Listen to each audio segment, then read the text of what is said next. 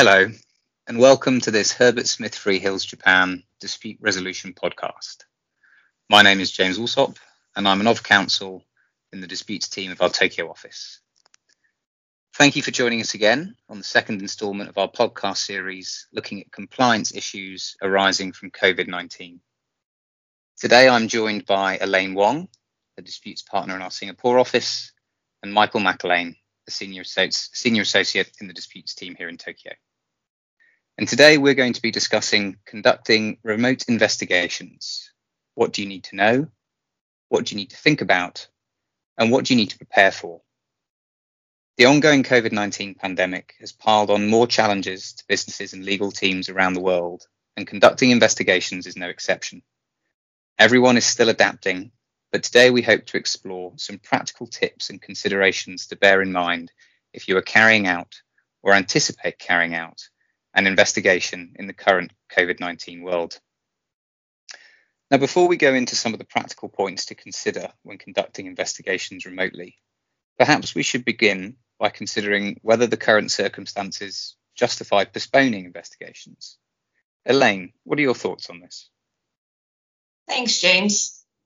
Um, I think the answer to that question would depend very much on the level of discretion that you have, and I guess more importantly, the urgency of the matters that are being investigated. So, in the right circumstances, you might be able to deprioritize the investigation and shift it into the next quarter, for example.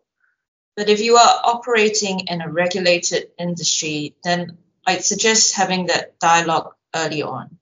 So, for example, the UK financial regulator, the Financial Conduct Authority, acknowledged very shortly after the British government introduced its COVID 19 response measures uh, that businesses would need to prioritize how they use their systems and controls on a temporary basis. So we've also seen from our experience um, that other regulators and prosecutors are reprioritizing their matters in light of the demands on their time.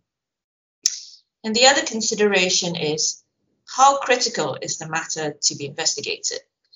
The more business critical the matter, then the less likely you're going to want to postpone the investigation.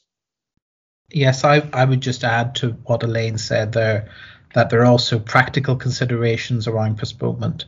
Delaying an investigation could impact on the quality of the evidence that's harvested at a later date, or even just as memories naturally fade over time when it comes around to interviewing witnesses. Ultimately, I think if you decide to postpone an investigation, then it makes sense to document that decision and the reasons for it, and to keep the position under regular review so that you can adapt and change the approach swiftly if the circumstances change. Yes, that's a good point, Michael. Um, assuming that you go ahead and start carrying out an internal investigation, one of the first steps you take is obviously to collect and preserve evidence, which these days means mostly emails and documents stored on a company's network. But Elaine, how do you do this when carrying out an investigation remotely? Um, this wasn't a straightforward area even before the COVID 19 pandemic, as often businesses needed to work with their legal advisors in the relevant jurisdictions where data was located so that data privacy and employment law risks can be managed. So those issues are still here and they need to be navigated. Um, on top of that, um, you have practical issues to contend with so got, for example, you mentioned um, network data and emails. In most jurisdictions at the moment, it wouldn't be possible for data collection providers to travel on site and harvest data in a forensically sound manner. Um, this will now need to be done remotely, which usually, which usually means it will take longer. And on top of that, securing physical devices, for example, mobile phones, is more difficult and practically is going to need some cooperation from whoever has custody of the device. So securing hard copies of documents might also be more difficult as it becomes harder to access workplaces, though this might be mitigated as more businesses move to an online only model of document retention. Of course, you should still issue the usual document retention notices to individuals who are likely to have custody or control over relevant documents. Whatever steps you take, it is important to keep a log of what you do so that you can demonstrate, if you need to, what steps you have taken to collect and preserve the relevant evidence. An- another angle uh, requiring consideration is the risks coming from the increase in uh, so-called bring your own device arrangements, which arise from the uh, the increase in remote working following the COVID-19 pandemic. Employees can now uh, work on their own devices rather than the hardware that's provided by their employer. So employers might want to check their remote working policies to see the powers they have to require employees to provide data that's held on their own personal devices Obviously, there's a, a careful line to be tread here between employees' legitimate privacy concerns and the measures that you want to take to protect the business's interests. I mean, in addition to, to making sure that you get the document collection exercise right, um, I've also found that the interview stage of any internal investigation is, is also critical. Elaine, what, what impact are you seeing on how interviews are carried out in the new normal that we're currently operating in? Well, the most obvious change is the increase in remote interviews. Whereas previously you would have met physically, these interviews are now taking place uh, through platforms such as Zoom, Teams, and Skype.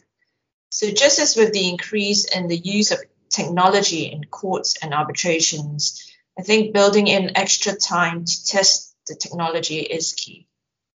I, I think that's right. It, it, may seem very simple, but it is worth taking the time to check that all the participants in an interview have a quality internet connection and access to a microphone and web camera. That isn't always a certainty in some jurisdictions. Another practical point is sharing documents with witnesses. At an in person meeting, you might have documents with you that you can show to a witness and invite their commentary on. Although most video conferencing platforms have screen sharing technology, sometimes this isn't practical, say if you have a particularly large document or complex spreadsheets. And so you might end up having to send hard copies of documents to witnesses, which is a step that can add some delay and it also raises confidentiality issues that we can perhaps discuss later. I definitely agree with that. Generally, you should expect a remote witness interview to take longer to cover the same ground than an uh, than a traditional in-person interview would have. Just picking up on that point of, of, of confidentiality that that Michael mentioned, um, internal investigations often concern highly sensitive matters, um, and, and businesses will want to maintain confidentiality at all times if possible. What what type of confidentiality risks do you think that the move to remote investigations present, Elaine? I think there are quite a few. So even simple things like maintaining confidentiality in interviews is more challenging with people working from home. And often these people are living and working in close proximity to others. Um, the secure transfer of documents is also uh, an issue.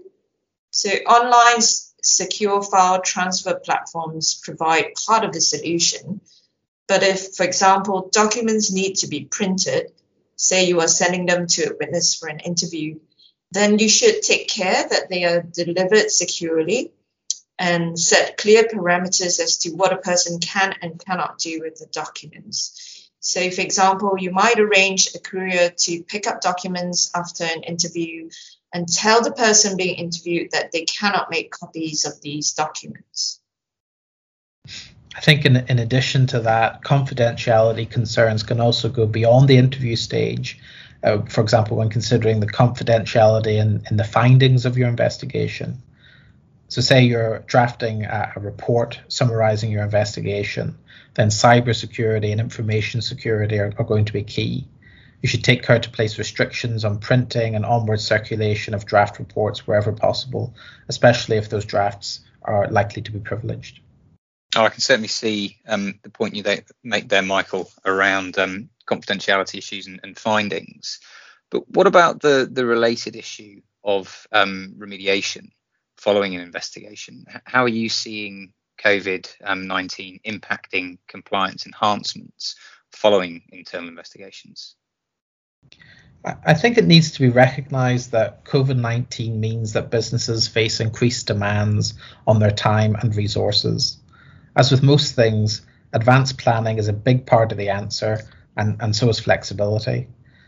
Findings can usually be split into those that need to be implemented without delay. So, say, for example, a specific action like terminating an employee, and those that are longer term and perhaps can be implemented in steps or in a stage uh, process. For example, a review of third party contracts or policies. You're also going to be guided, I think, by the subject matter of the investigation. If your investigation has uncovered financial crime or bribery, for example, then the reputational and legal risks arising from delaying implementation of a compliance program could be significantly higher. I think it's clear that COVID 19 poses a lot of practical challenges for conducting internal investigations. But we hope that today's discussion provides at least a starting point for navigating a way through some of those issues. It also shouldn't be forgotten that remote investigations provide the potential for some cost savings, in particular around travel, um, although in person meetings and on site visits to collect and preserve data are likely to remain a feature even in the post pandemic world. That's all we have time for today. Many thanks to Elaine and Michael for sharing your thoughts with us.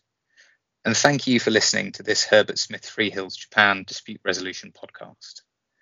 Please subscribe to receive further episodes. And if you have any questions on any of the issues we discussed today, please don't hesitate to contact any one of us.